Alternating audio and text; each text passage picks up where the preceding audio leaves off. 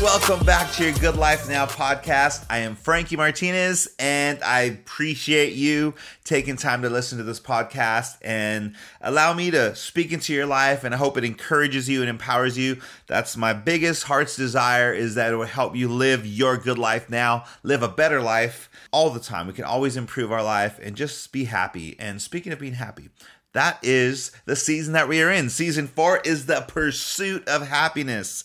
This is our third episode on the pursuit of happiness, and we are talking about the secret of happiness because there is a secret to being happy through thick and thin, through good times and bad times. Because I think it's important to understand because we're talking about being happy, and sometimes, especially the name of my podcast, Your Good Life Now it you know i've been uh, had a few messages of people thinking like just could be super overly positive and not facing reality but i understand that we do go through hard times I go through hard times. If you've seen the hard times I'm going through, you would know. but we do go through hard times, but it doesn't mean you can't be happy. Okay. And that's what the secret of happiness is is, and we're going to talk about that more. So I just want to encourage you to start off with that. I do know that life is hard, and life, especially at certain times, sometimes it's a breeze, right? And we all love those times.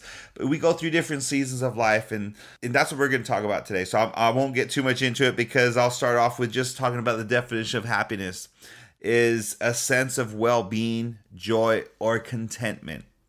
That's what the definition is happiness and i love this saying here. It says happiness is actually a definition i found in online. It says happiness is that feeling that comes over you when you know life is good and you can't help but smile.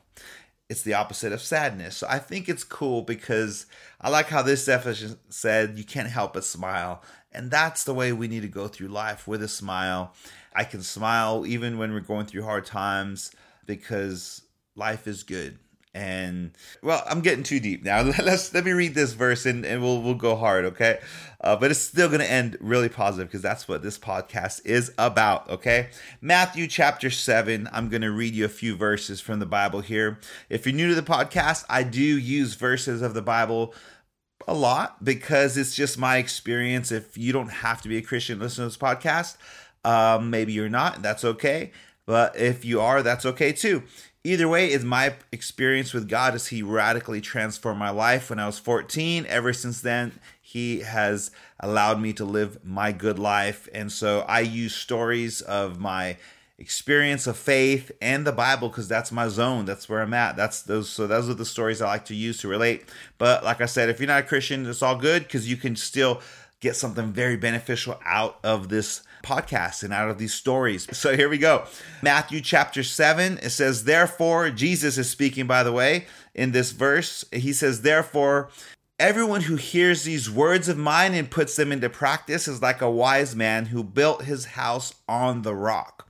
The rain came down, the streams rose, the winds blew and beat against that house, yet it did not fall because it had its foundation on the rock. But everyone who hears these words of mine and does not put them into practice is like a foolish man who built his house on the sand. The rain came down, the streams rose, and the winds blew and beat against that house, and it fell with a great crash. So Jesus gives a parable, a story about two different types of people, right? One who heard and obeyed the words of God and built his house, or it could be considered a life, built your life on the rock and the storms came and his house stood his life or house was still standing. The other guy didn't listen and built his house on the sand and when the storms came his life or house fell apart. The object of the story is i want you to pay attention. Here's a guy who obeyed god. Here's a guy who didn't okay? They both built a house lived their life. But what do you notice that's the same about this example the rains and the storms and the streams rose to both people. To both people. The guy that was living and obeying God and the guy that wasn't.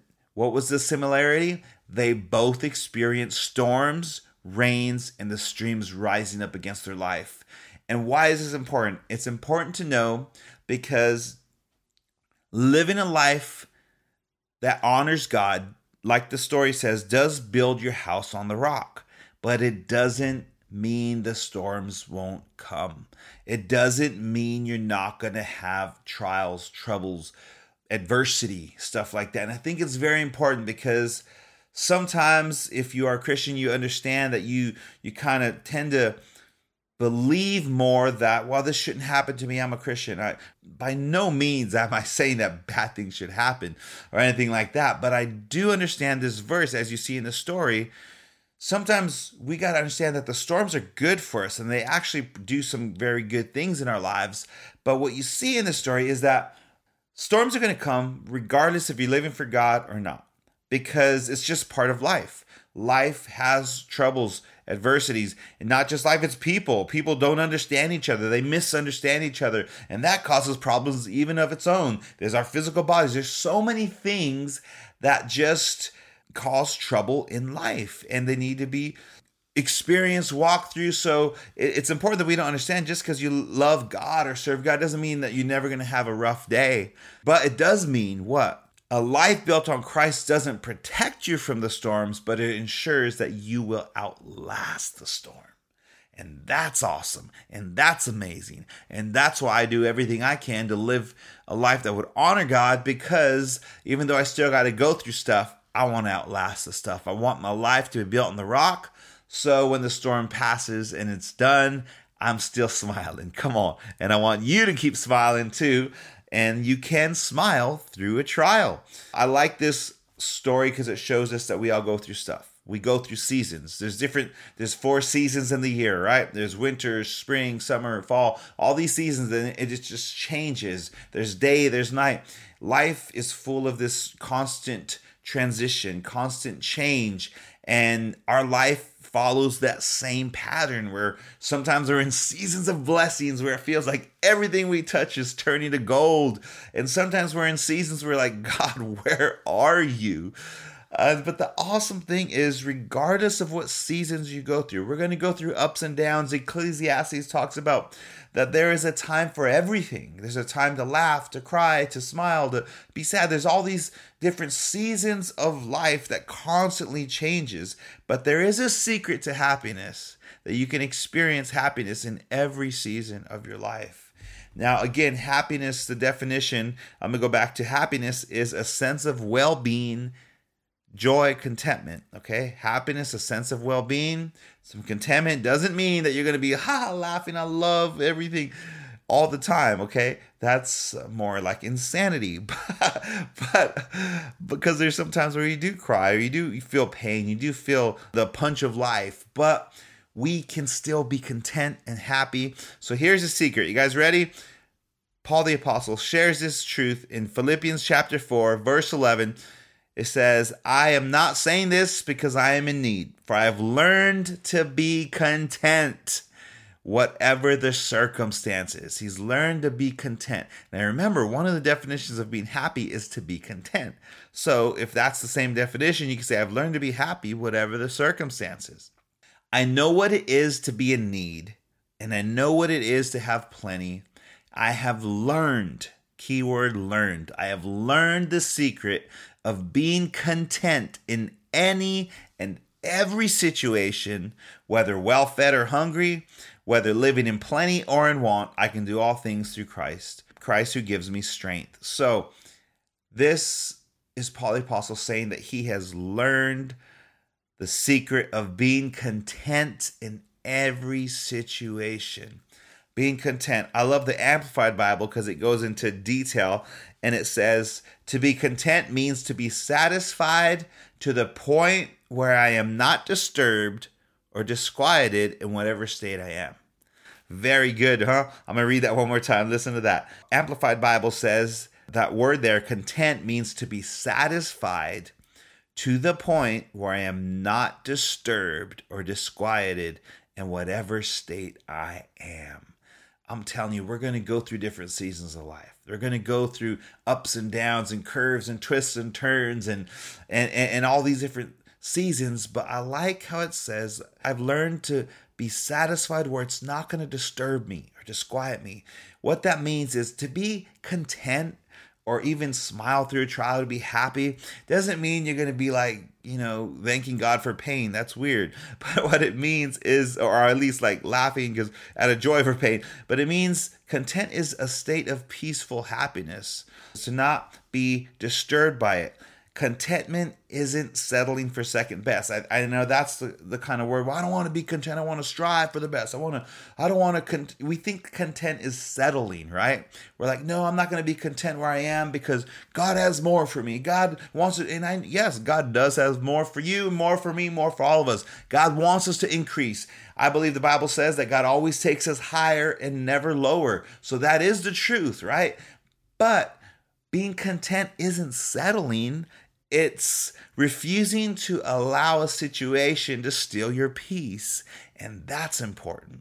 So remember, being content doesn't mean you're settling, you're accepting less than I should have this or that or, or live this kind of life. I shouldn't be content where I'm at. I'm going to strive for more. Strive for more while you be content. You could do both because being content isn't settling for second best. Being content is just refusing to allow this situation to steal your peace, right? And I love how the verse where Paul says, I've learned to be content. Why does he say that? Because it doesn't come naturally. Naturally, when we are in situations that we don't like, or maybe not the best situations, we it's not that doesn't come natural to be content. We we're upset, we're sad, depressed, or angry, mad, or whatever um, emotions or situations, however different people handle things, right? But Paul says, I've learned to be content. I had to train myself. I had to practice. I had to get better at it. I had to learn to be content so that it doesn't steal my peace. I had to learn to be content so I could still smile and have a sense that everything's going to be okay. That's what contentment is. It's when deep in your heart you know, yes, this ain't the best, but it's going to be okay. It's going to work out. I can still have peace inside. I can still know it's going to work out because I'm content inside. And that's the goal. That's what we want. That's how you can smile even through a trial, right? Paul had to learn that. Why? Why did Paul have to learn it? And why is it so important? Because it takes faith to be content, right? The only way we can be content is to have faith that God is still in control. It's going to work out. All things are working for my good this situation isn't happening to me, it's happening for me to make my life better, to change something in me, maybe to help me gain some experience or knowledge or wisdom or or you know whatever the case there's so many things you can you, you got to go through a mess to get a message a test to get a testimony whatever. There's so many different things you can get out of a, a rough time a hardship a challenge right if we had no challenges we wouldn't be champions. Champions are ones who overcome and conquer. So it's as we overcome and conquer difficulties of life, we become champions and we win, right? So that's so awesome and important. But we got to understand that Paul had to learn how to be content because it does take faith. It takes faith to be content because faith cannot dwell in a disturbed soul, disturbed mind. When your soul is being um, you know, racked with all the stresses of life, when the storms are come beating on the house, if we can learn to quiet our soul and to trust in the Lord through that, that this will pass. This season will not remain forever. This will and the season will change. It's not going to be winter forever. Spring's going to come and things are going to flourish. It helps us get through it and it helps us be content and to trust God. And I like that about what Paul says. He says, I've had plenty and I've had nothing. I've had abundance and a little. I've I've been full and satisfied and I've gone hungry. Not just talking about food, maybe full and satisfied in your purpose, full and satisfied in life, and then hungry in life and feeling like you haven't your purpose isn't being fulfilled. These are natural things that come and go. But the point that Paul learned, he goes, Man, I've been through it all. But what I learned is how to be content. How to be content regardless of my outside circumstances it does take faith to be content. if you're not content, then we can't live in faith. And we want to stay in faith because it's faith that pleases God. It's faith that releases the miraculous in your life. It's faith that just does amazing things. So we want to stay content. And how we can do that is through trusting God, through leaning on Him. What does that verse say? One of the most popular verses I love, I quote a lot Proverbs 3 5. Trust in the Lord with all your heart and lean not on your own understanding, right? In all your ways, submit to him and he will make your path straight. Lean not on your own understanding. I don't know why the storm's beating my house. Well, guess what? The storm eventually beats on everybody's house. The question is not trying to stop the storm, but making sure your heart's content and built on the rock. So when the storm passes, you have made it. You have survived. You are an overcomer because you've conquered. You outlasted the storm. And, and that's amazing. That's amazing to smile. It's the secret of happiness is to be able to, to trust God in regardless of whatever situation we're going through, to be content through it. Contentment is trusting God and it allows us to go through a trial with a smile and live your good life even when things aren't ideal, you can still live your good life. And that's that's I hope this encourages you because that's what gets me through so much and I hope it encourages you to go through life with a smile and to realize that regardless of whatever season you're in, you know, you can always live your good life and always smile and trust God and know that things will work out. Things are going to change for the better if we can learn. Let's practice learning to be content being happy and smiling regardless because we know that God is for us and not against us. And what does the Bible say? If God is for us, who can be against us? God's on our side. Things are working out, guys. So I really appreciate you listening to this podcast. Uh, if you have a minute, say hi on social media. Send us an email, your good life now at yahoo.com. We'll hope to you check in next week as we continue our season on the pursuit of happiness. Smile because God is good, life is good. And as always, my friends, cheers to your good life.